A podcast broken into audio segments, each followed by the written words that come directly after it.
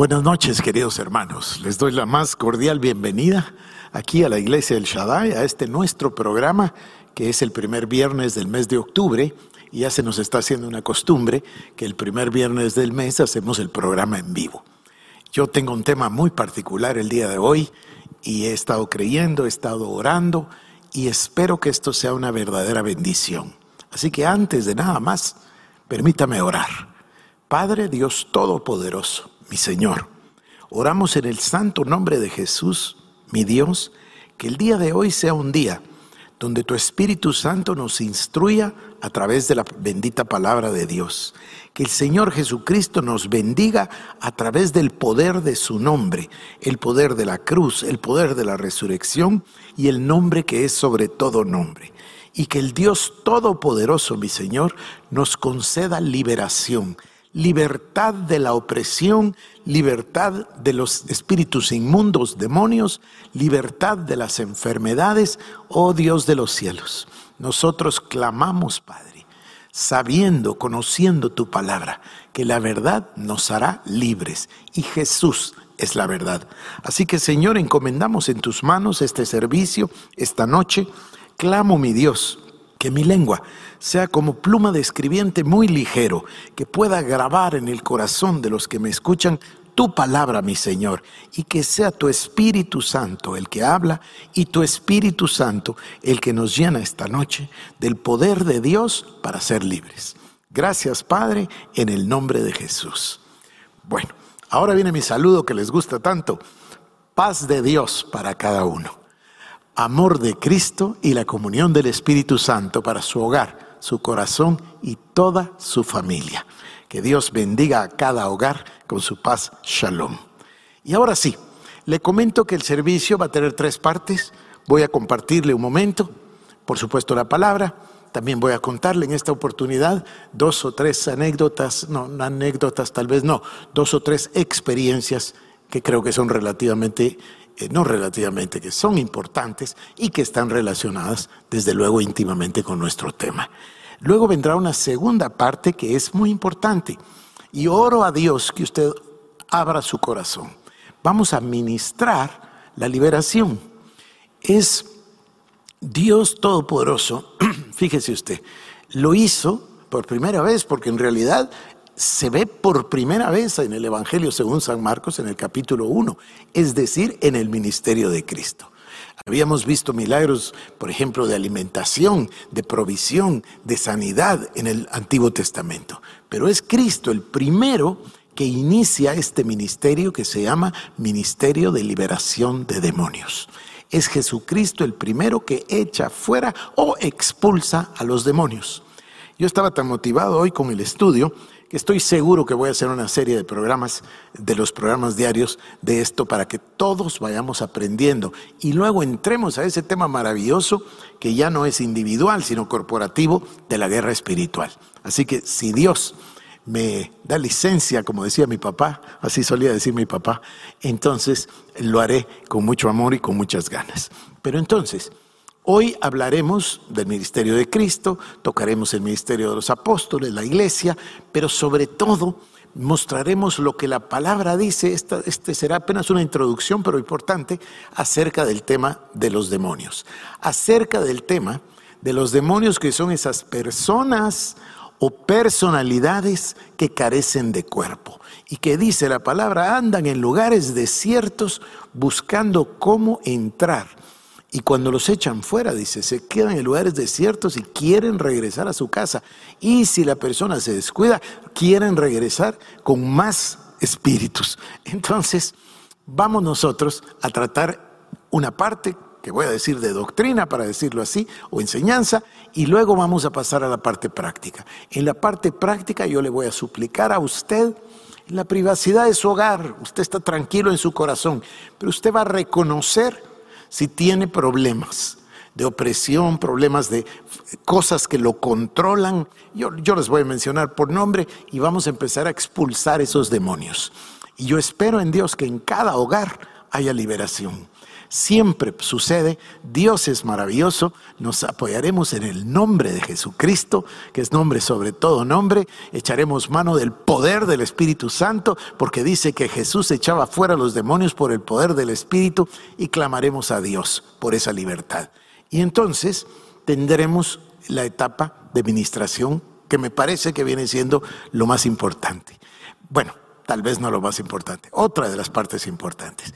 Y luego terminaremos con que Cecilia, desde Estados Unidos, nos va a ministrar la cena del Señor. Aquí está preparada y entonces vamos a participar de la cena del Señor.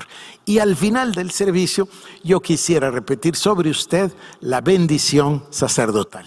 Así que eso es lo que vamos a hacer en los próximos minutos. Y déjeme entonces comenzar ya con un pasaje que es extremadamente importante, maravilloso, seguro que usted lo sabe de memoria. Mire, este pasaje yo debo haberlo predicado, no, no sé cuántas veces, pero muchísimas veces. Una vez me invitaron a predicar los hermanos de Agua Viva. Yo tenía mucha amistad con el hermano Jim Circle. Ustedes saben que el hermano Jim Circle hace años que está con el Señor, pero teníamos una gran amistad e hicieron una cruzada muy grande en Amatitlán. Yo era muy joven y me invitaron y yo me puse a ayunar y a orar y a clamar y el Señor me dio este pasaje.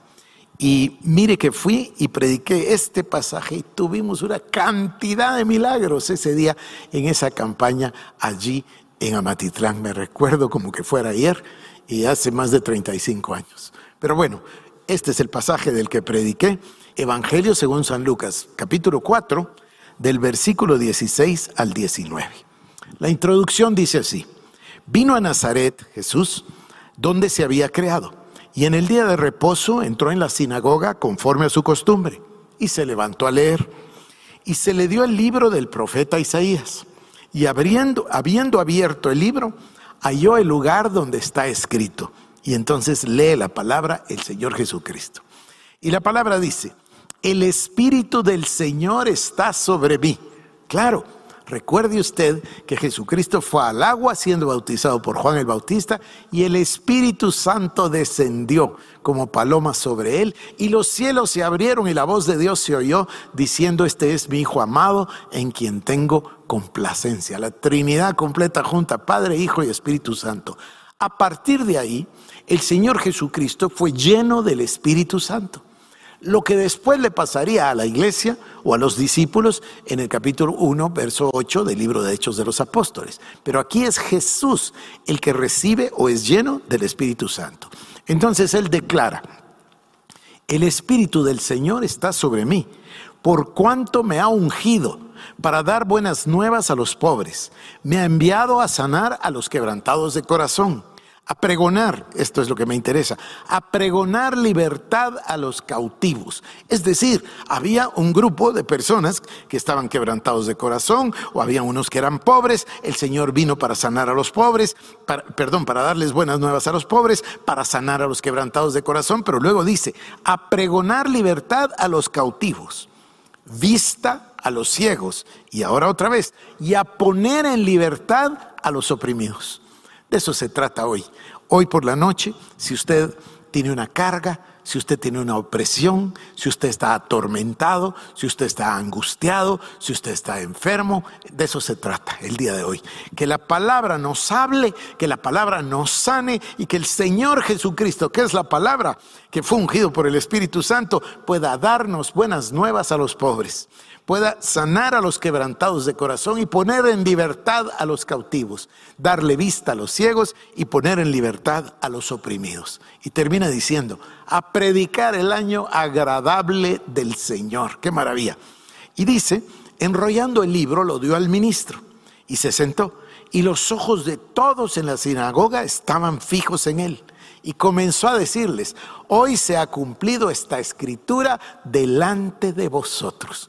Por supuesto, la escritura estaba en Isaías 61. Él encontró en el rollo del libro la escritura, la leyó y les dijo, en, en pocas palabras, yo soy ese del que habla Isaías. Se ha cumplido la escritura delante de vosotros, el Espíritu me ha ungido con este propósito. Bueno, esta es nuestra escritura de introducción.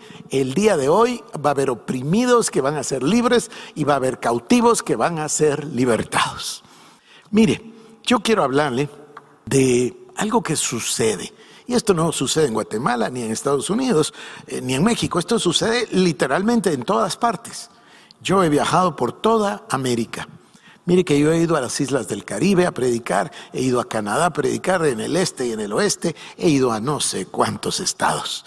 Más de la mitad de los estados de, de los 50 estados de Estados Unidos he ido a predicar. He predicado en toda Centroamérica, he predicado en toda América Latina. Solo Paraguay nunca he visitado, pero he ido a toda América Latina. He ido a predicar a Colombia en diferentes lugares ya no me acuerdo qué lugares más hermosos, por cierto, allá en Armenia, Medellín, Cali, etcétera. Eh, Bogotá, por supuesto. He ido a predicar en México incontables lugares. He ido a predicar en Puerto Rico, he predicado en Curazao, en Aruba, etcétera. Y, y, en Europa también. Bueno, la verdad que he predicado en los cinco continentes, pero estaba hablando de América Latina. He ido a predicar por toda América, de Canadá hasta la Argentina, hasta casi la Patagonia, no la Patagonia, pero por lo menos Neuquén, que es bastante cerca de la Patagonia. He predicado por todas partes y en todas partes he visto la necesidad. No importa, cuando he predicado en iglesias elegantísimas, me recuerdo que en Estados Unidos prediqué en una gran iglesia, pero así tan rica, pero hablo de dinero, tan grande, todo tan caro, todo finísimo, y la gente elegantísima, los carros en el parqueo, hubiera usted visto eso, uno, cada uno más lujoso que el otro, toda la gente elegante, no importa. He predicado ahí donde hay ricos y he predicado donde hay muy pobres. Me acuerdo allá en San Juan del Urigancho, donde está la cárcel, allá en las afueras de Perú, eh, que es casi desértico. No importa que yo haya ido a, los lugares más ricos o a los lugares más pobres, en todas partes he podido comprobar la condición del corazón del hombre. No importa si la persona es respetable, amable, educada. Me acuerdo de una, de una señora de aquí de la iglesia, elegantísima, y tenía necesidad de liberación de demonios. Por eso le digo, no importa si es el más respetable, el más elegante, las personas no tienen verdadera paz. Hay una palabra muy fuerte en el libro de Jeremías, capítulo 6, verso 14, donde dice, eh, habla muy fuerte de los ministros, muy fuerte. No, no lo quise leer. De los ministros, de los pastores, de los predicadores, muy fuerte, no lo quise leer. Pero dice el verso 14, curan la herida de mi pueblo con liviandad diciendo paz, paz. Eso sucede el día de hoy muy a menudo. Se da un mensaje que en realidad es un mensaje de motivación, se da un mensaje de lo que le gusta a la gente. Yo muy poco escucho, muy poco. Yo me mantengo siempre, se ríe Cecilia de mí, que a mí los que me gustan ya no viven. A mí yo estoy enamorado de la teología de Calvino y de Lutero y de Wesley y, suelo leer a la gente de antes pocos conozco. Ahora eh, no sé quién de mis hijos me estaba hablando y me dice, ¿conoces a tal predicador y conoces a tal predicador? No, la verdad que no. La verdad que no los conozco. No soy una persona que se mantenga en la televisión o en la radio o tratando de ver las novedades. Pero de vez en cuando lo veo. De vez en cuando miro algo y me siento muy mal de lo que miro pero muy mal de lo que miro. Yo que estoy tan empeñado en dejar que la palabra hable, me doy cuenta de que el día de hoy el mensaje es sumamente superficial y a la gente se le dice paz, paz con liviandad, pero no se curan las heridas. ¿A qué me refiero? Mire, en la mayoría de las congregaciones, y no estoy yo para criticar a nadie, no crea que lo hago con ese, con ese ánimo, ya me va a escuchar mi corazón.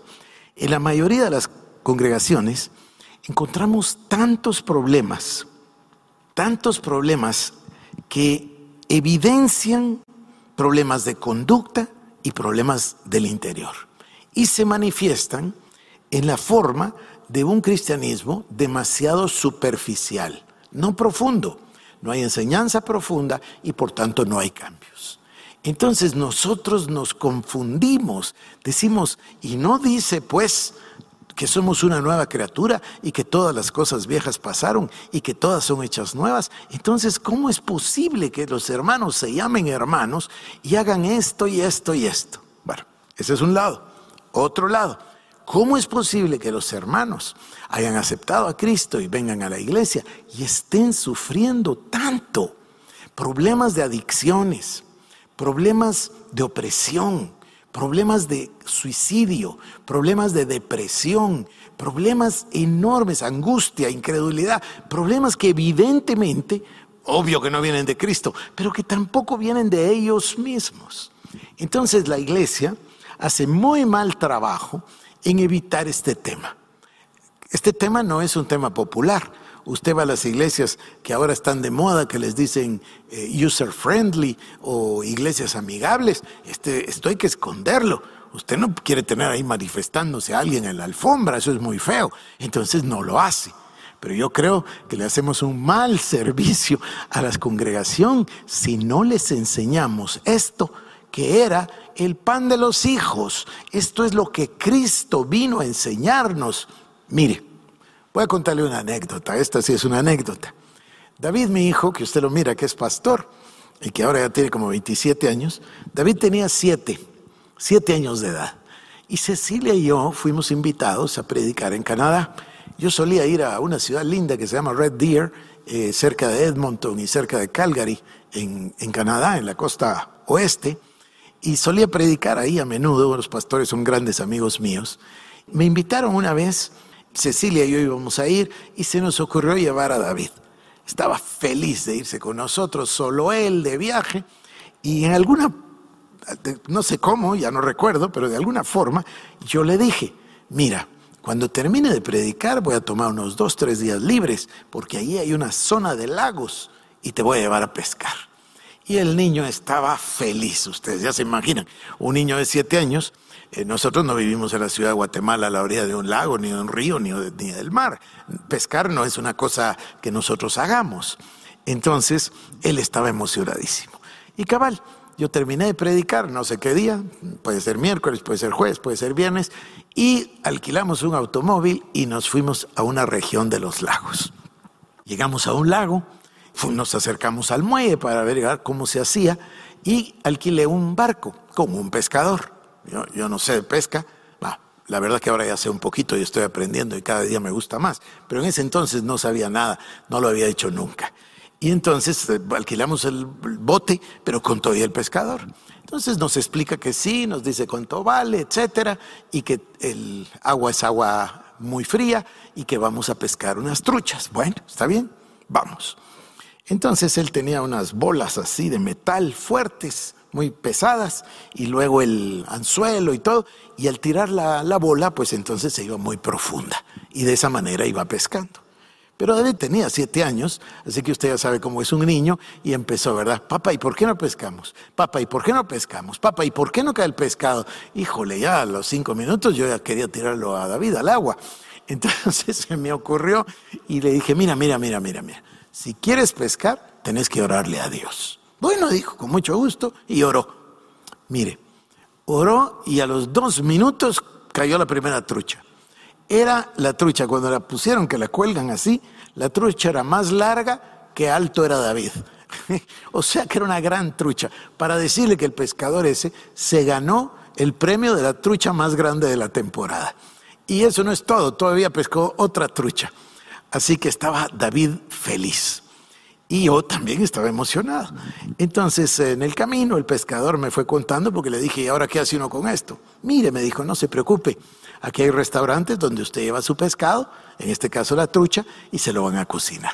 Entonces llamé yo a los pastores para invitarles, para que nos juntáramos para comer las famosas truchas. Y ellos viajaron ahí, eran cuatro, eh, dos pastores con sus esposas, para que los seis nosotros y David comiéramos las truchas en un restaurante. Bueno.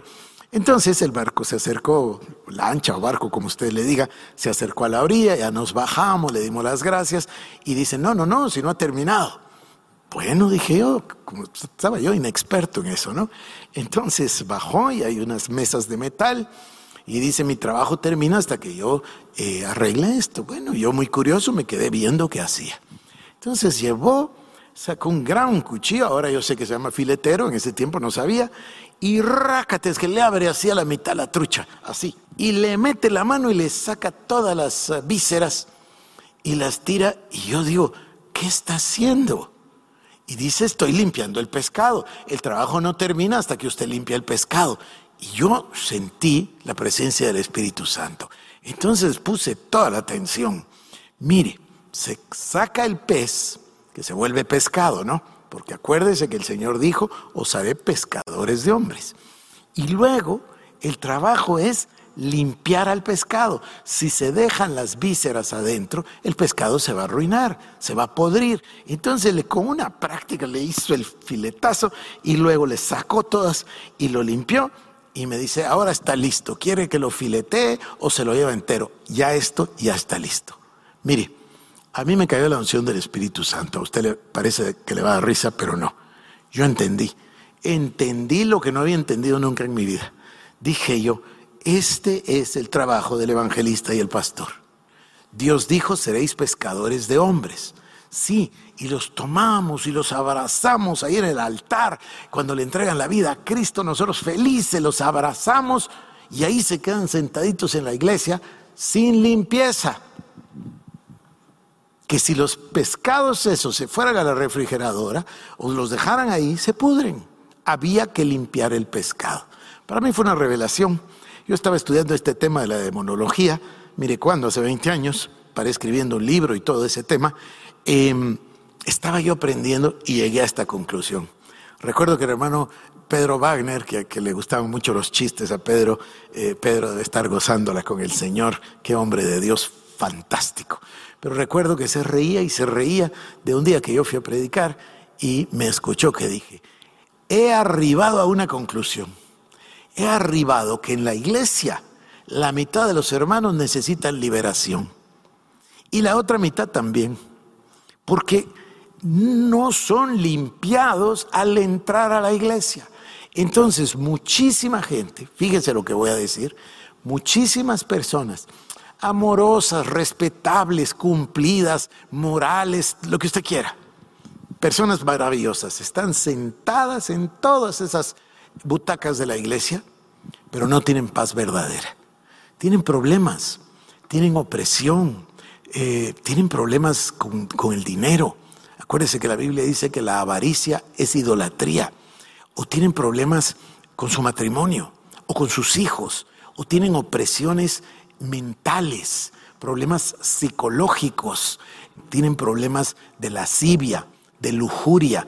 Leí recientemente que hicieron un estudio en España y el 62% de los jovencitos de 14 años o los adolescentes son adictos a la pornografía. Bueno, eso no existía antes de la Internet. Eso no había. Había adictos a la pornografía en aquellos cines oscuros, eh, pero ya eran adultos, era gente mayor. Siempre ha habido, pero no 62% de los niños leí otra cosa para que se la voy a contar, mejor ni se la cuento, pero, pero ahora hay una exposición enorme a, todo el tema de la pornografía, la lujuria, la lascivia, son problemas con que las personas viven y muchísimos creyentes viven con eso. Ahora, ¿de qué estoy yo tratando el día de hoy o qué estoy tratando de hacer? Estoy tratando de decir en primer lugar que nos hace falta este tema que es un tema importante. El tema de limpiar el pescado, si lo quiere decir así, o el tema de ser libres de la opresión. Jesús vino y en el primer capítulo de Marcos directamente se encuentra con el problema de un endemoniado. Y los demonios lo reconocían y el Señor los echaba afuera y no los dejaba hablar, dice. Y en todas partes fue a las sinagogas, muchas sinagogas, y ¿qué hacía? Enseñaba la palabra y echaba fuera los espíritus inmundos y sanaba a la gente. Si usted piensa bien en el ministerio de Cristo, el ministerio de Cristo era predicar, sanar y echar fuera demonios. Ese era el ministerio de Cristo. Eh, por supuesto, el ministerio interior de él ya era orar y ayunar y etcétera. Pero, pero ese era el ministerio de Cristo. Entonces, nosotros le hacemos muy mal servicio a la iglesia si eliminamos esa parte del ministerio. Es como si Dios nos hubiera dicho, hijo mío, aquí está el 100%, y nosotros dijéramos, sí, pero este 33 no me gusta, lo voy a esconder. Esto, esto sí me da vergüenza, mejor no lo usamos. Eso es, estaría muy mal, ¿no? Entonces, en primer lugar, le estoy yo diciendo que es un ministerio imprescindible o necesario, usado por Cristo todo el tiempo. Y luego los apóstoles todo el tiempo. Y luego nos queda a nosotros como tarea predicar el Evangelio, echar fuera demonios y sanar a los enfermos. Entonces, eso ya es a la iglesia. Entonces estamos todos en una sola línea. Y yo quisiera precisamente que nosotros reconociéramos, mire, ¿de qué se trata?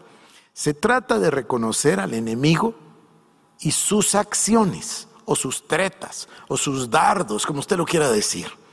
Y se trata de que la gran mayoría de esas personas o personalidades sin cuerpo, que son los demonios, son los que están atormentando muchas veces a los cristianos.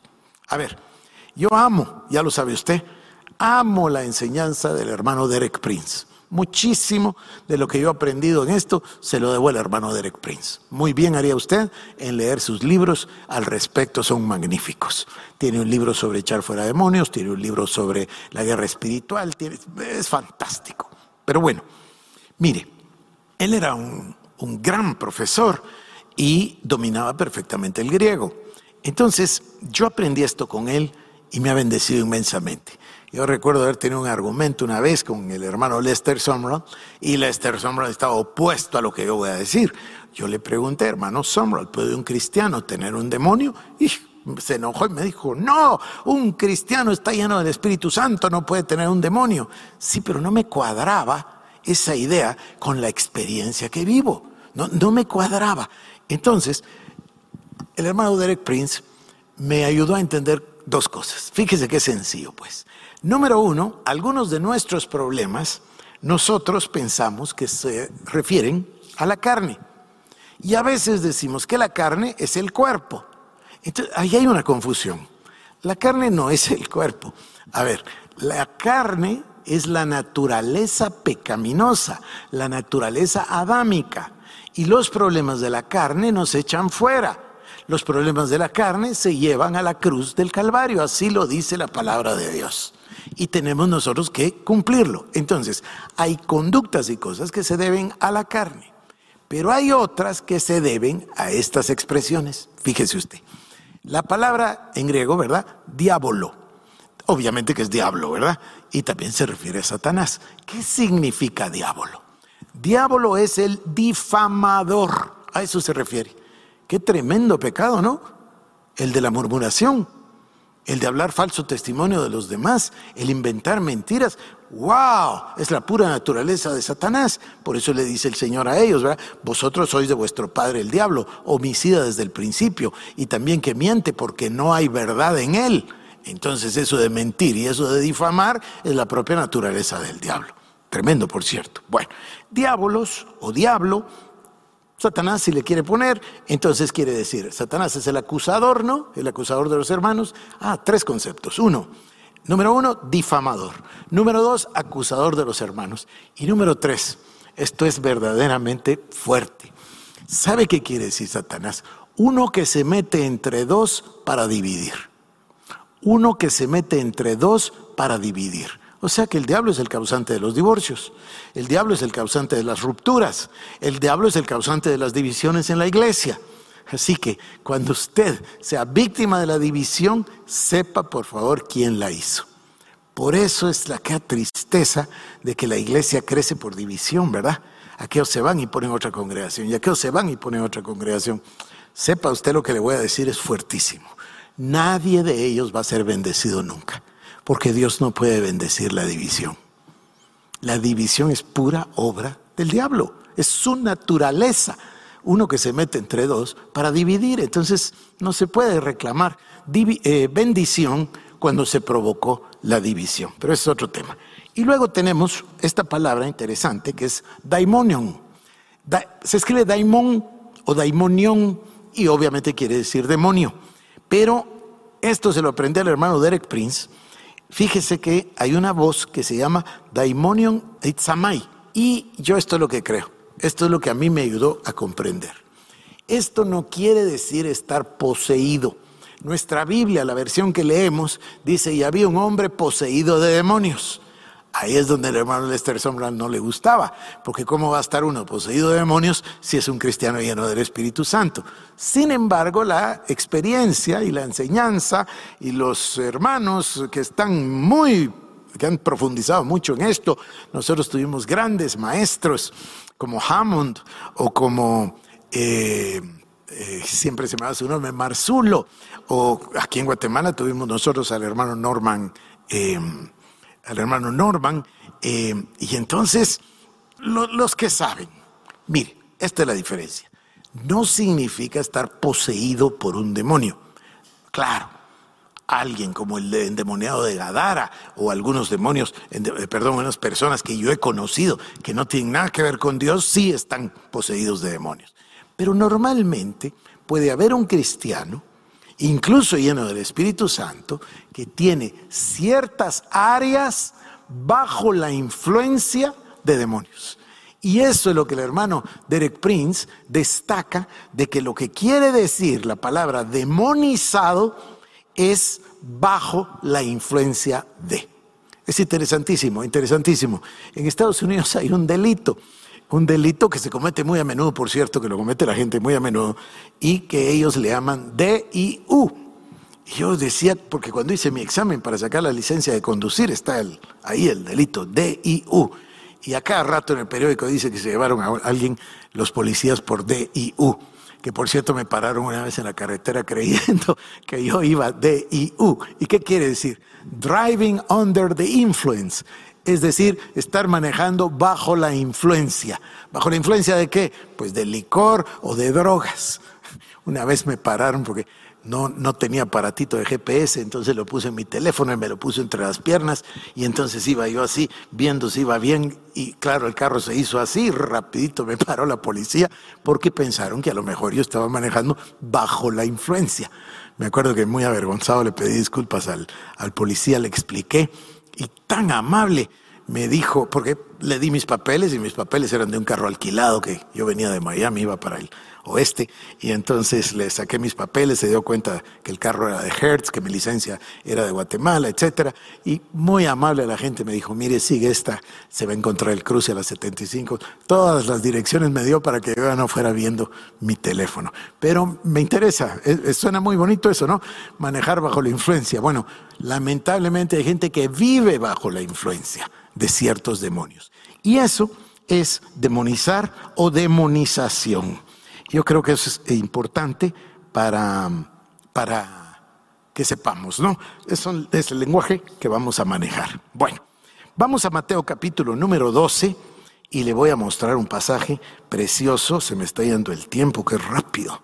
Dios mío, me voy a tener que apurar. Mateo capítulo número 12 y vamos a ver el verso 43. Que conste que ustedes son tan pacientes que el otro día lo que me dijeron es que había estado muy corto. Mire lo que dice Mateo. Mateo 12, 43. Aquí voy a hablar de la hermana Ana María Fernández y le voy a echar grandes, grandes flores. Va a usted ver. Dice aquí, cuando el espíritu inmundo sale del hombre, anda por lugares secos, buscando reposo y no lo haya. Entonces dice, volveré a mi casa de donde salí, y cuando llega la haya desocupada, barrida y adornada. Entonces va y toma consigo otros siete espíritus peores que él y entrados moran ahí y el postrer estado de aquel hombre viene a ser peor que el primero. Así acontecerá a la mala generación. Ahora voy a decirle lo de la hermana Ana María, que se ha ocupado de este ministerio por muchos años con muchísima experiencia. Entonces ella se percató de esto y desarrolló un dicho que me ha bendecido inmensamente a mí y a muchos. Y yo cada vez que puedo lo, lo cuento. Ella dice, echar fuera demonio, eh, perdón, echar fuera un demonio es fácil. Por supuesto es fácil porque no es el poder de ella, es el poder del nombre de Jesús, del nombre sobre todo nombre, y es el poder del Espíritu Santo en Cristo Jesús, es el poder de Dios. En fin, echar fuera un demonio no es lo difícil. Lo difícil, dice ella, y lo, lo importante es mantener la libertad. Porque se quedó la casa, ¿cómo lo dice aquí? Desocupada, barrida y adornada, está preciosa. Entonces el espíritu que no encuentra reposo quiere regresar. Esto es muy importante, porque hoy vamos a tener un ejercicio de liberación. Y usted va a ser liberado, sí o sí, por el nombre de Jesús. Bueno, entonces el Espíritu Santo, eh, perdón, discúlpeme, perdón, perdón, el Espíritu inmundo sale por el poder del Espíritu Santo, por el poder de Dios. Bueno, pero ya es su responsabilidad, como bien dice la hermana Ana María, mantener la casa limpia y ordenada, porque ahora la casa está desocupada, limpia, ordenada. Bueno, ahora hay que mantenerla. ¿Y cómo? Bueno, hay pasajes hermosísimos, quizás leamos algunos, y si no, no tenga pena, durante la semana continúo con el tema, que hay pasajes que dicen que debemos, por ejemplo, no hacer provisión para los deseos de la carne no regresar al hombre viejo viciado, ser transformados por la palabra de Dios, dejar que la palabra implantada pueda salvar nuestras almas. Es decir, hay que estar a la ofensiva, activo, salirle adelante al, al diablo para mantener nuestra libertad. Bueno, el ministerio de Jesucristo. Vamos al Evangelio según San Marcos, porque ya no me quiero tardar tanto. Capítulo 1. Y voy a comenzar en el verso 23. Dice Marcos 1:23. Entró el Señor a la sinagoga y les enseñaba con autoridad, no como los escribas. Pero había en la sinagoga de ellos un hombre con espíritu inmundo, que dio voces diciendo, ah, ¿qué tienes con nosotros, Jesús Nazareno? Has venido para destruirnos. Sé quién eres, el santo de Dios. Pero Jesús le reprendió diciendo, cállate y sal de él. Y el espíritu inmundo, sacudiendo con violencia y clamando a gran voz, salió de él.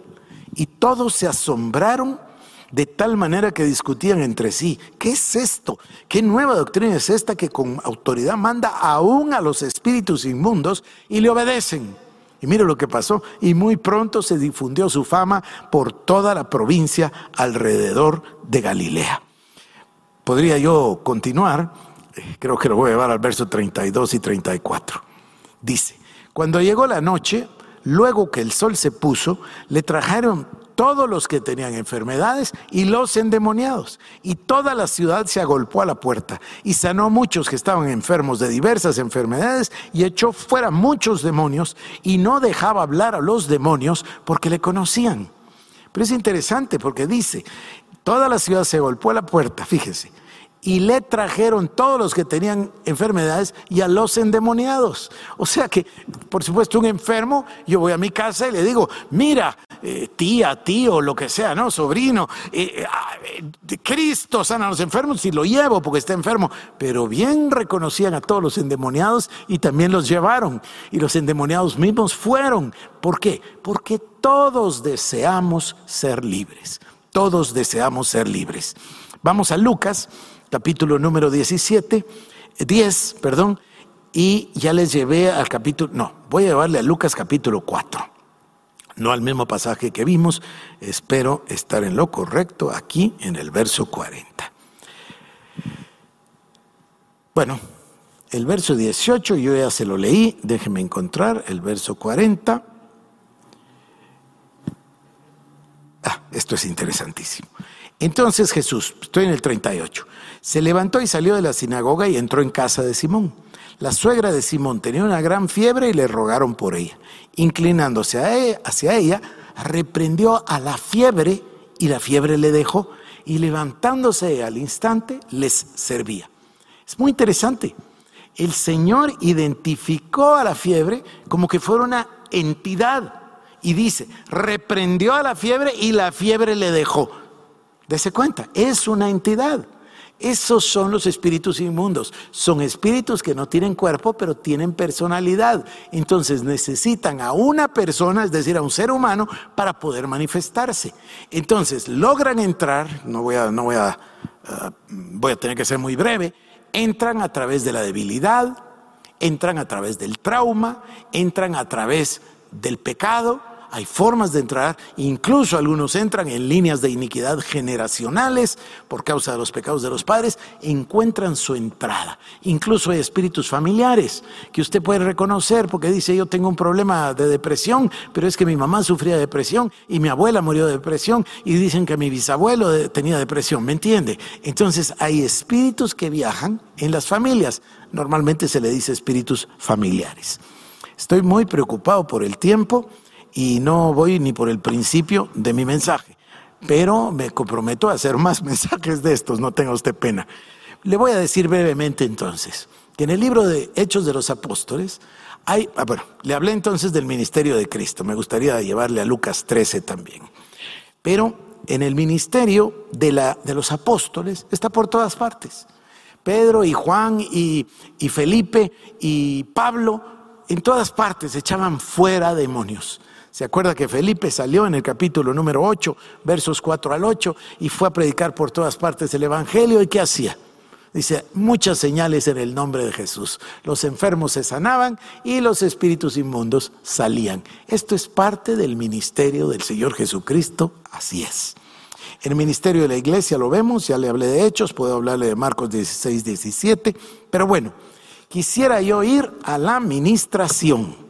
Hay más tiempo y yo seguramente que voy a seguir hablando de esto mucho tiempo porque es muy importante. Pero hoy, hoy, yo siento que el Señor nos instruyó y nos puso para que nosotros orásemos por usted. Entonces, le voy a explicar de una manera tan sencilla cómo reconocer a un demonio. ¿Cómo puedo yo reconocer que lo que me está pasando es un demonio? Bueno, lo reconozco cuando algo me controla.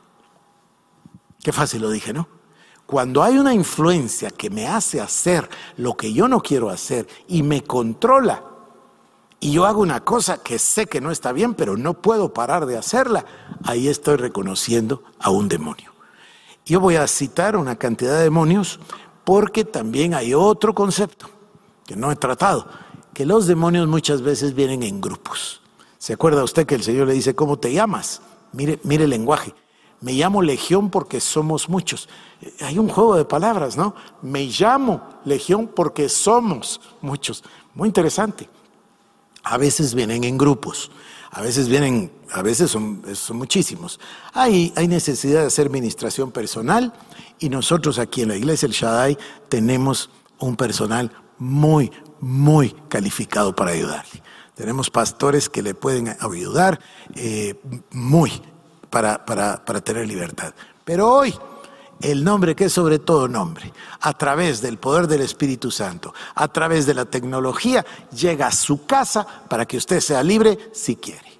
Si usted abre su corazón, si abre su mente, le ruega a Dios, mire, no nos ponga a nosotros ni nos mire a nosotros. Hable con Cristo y dígale, Señor, si ya reconocí, yo tengo un problema de tal naturaleza o de tal naturaleza. O diga usted, en mi familia hemos tenido este problema mire, yo no necesito hablarle, usted lo sabe perfectamente, y yo voy a hacer una oración muy sencilla que dice, Espíritu Santo de Dios, te ruego en el nombre de Jesús que le reveles a cada uno de mis hermanos y hermanas que me están oyendo si tienen esta necesidad.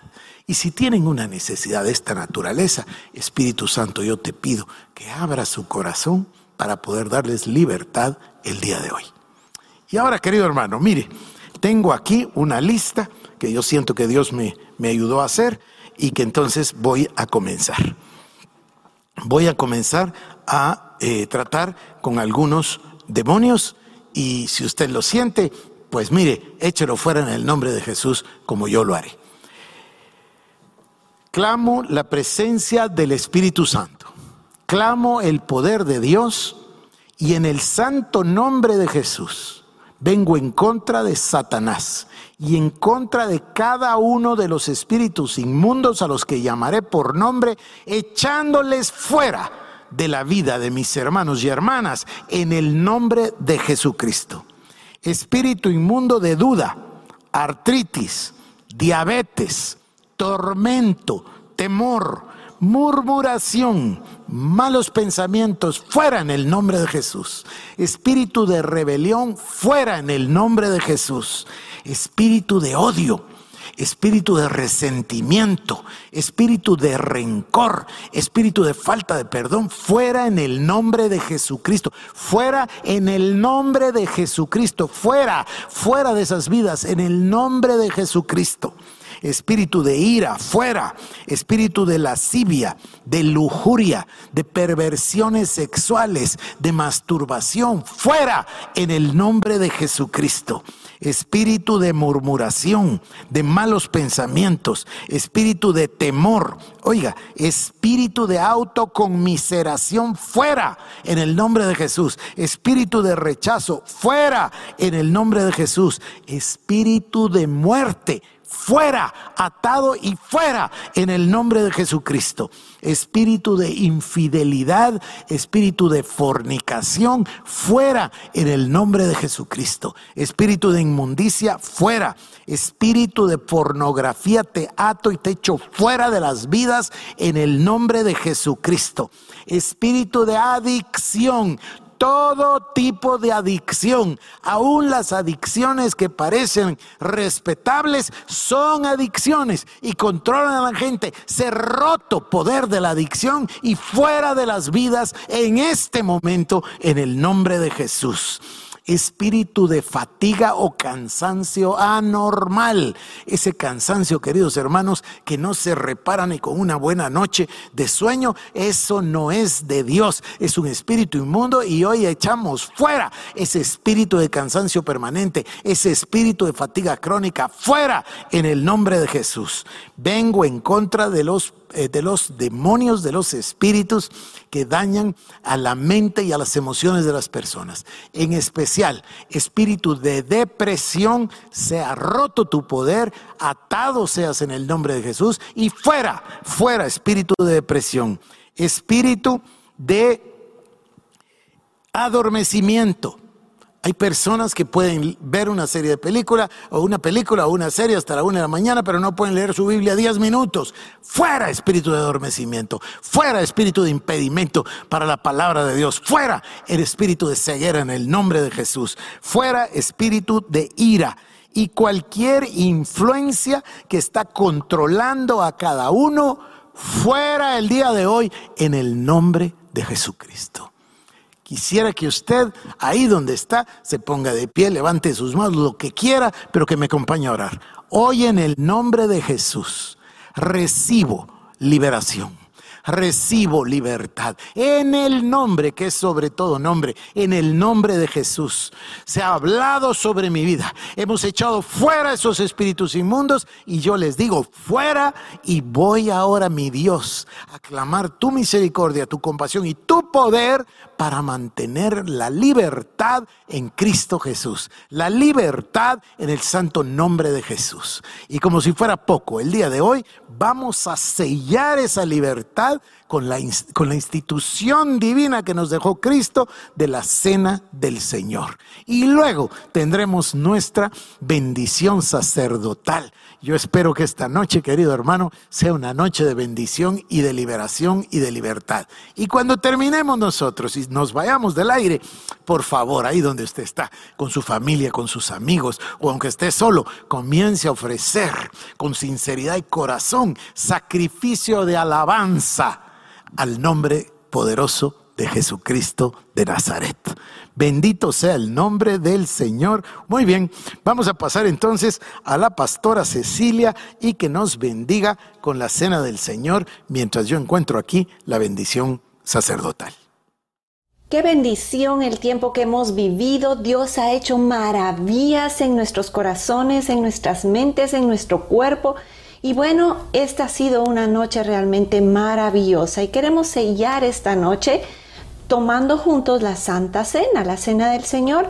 Y quiero leerles del capítulo 11 de Primera de Corintios los últimos versículos para empezar, donde dice, em, de manera que cualquiera que comiere este pan y bebiera esta copa del Señor indignamente, será culpado del cuerpo y de la sangre del Señor. Por lo tanto, pruébese cada uno a sí mismo y coma así del pan y beba de la copa, porque el que come y bebe indignamente sin discernir el cuerpo del Señor, juicio come y bebe para sí. Entonces el Señor nos está diciendo que nos miremos a nosotros mismos, nos probemos a nosotros mismos, busquemos dentro de nuestro corazón. Yo quiero darle ahí unos minutitos para que usted cierre sus ojos y permita que el Señor ministre su corazón. Oh Padre, te damos gracias por tu presencia en nuestras vidas hoy. Te damos gracias por lo que hemos recibido de ti y te pedimos, Señor, que podamos escuchar tu voz y poder, poder discernir, Señor, lo que está en nuestro corazón. Si hay algo, Señor, aún en nuestro corazón que deba de ser em, compuesto o, o que podamos venir delante de ti a pedirte perdón, Señor, ahorita.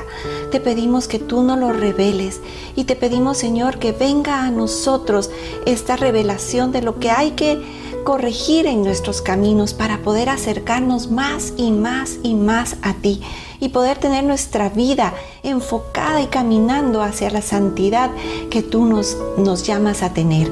Y en el nombre de Jesús, Señor, perdónanos, perdona nuestros pecados, perdona, Señor, aún los pensamientos que no provienen de ti. Y gracias, Señor, por esta libertad que el día de hoy nos traes y traes a nuestros corazones. Y ahora ahí donde estás te voy a pedir que tomes tu pan y tomes tu vino y podamos juntos orar. Dice, porque yo recibí del Señor lo que también os he enseñado, que el Señor Jesús la noche que fue entregado tomó pan y habiendo dado gracias lo partió y dijo, tomad, comed, esto es mi cuerpo que por vosotros es partido, haced esto en memoria de mí. Señor, te damos gracias por tu sacrificio en la cruz del Calvario por cada uno de nosotros. Señor, hoy recordamos tu muerte, recordamos tu sacrificio y te damos gracias porque este sacrificio fue por mí. Este sacrificio fue por cada uno, Señor. En el nombre de Jesús lo recordamos y lo creemos y te damos gracias por tu sangre vertida en el Calvario, esa sangre que sana nuestros, nuestras vidas, esa sangre que viene y es derramada sobre nosotros y nos cubre de todo mal y te damos gracias, Padre comamos.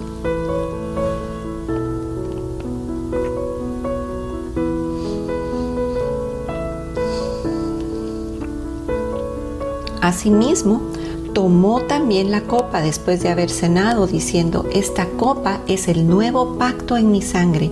Haced esto todas las veces que la bebieres en memoria de mí. Así pues, todas las veces que comieres este pan y bebieres esta copa, la muerte del Señor anunciáis hasta que Él venga. Anunciamos, Señor, tu muerte y te damos gracias, gracias por ese sacrificio que tú has hecho por nosotros en la cruz del Calvario. Hoy lo reconocemos y lo recordamos en el nombre de Jesús. Podemos tomar.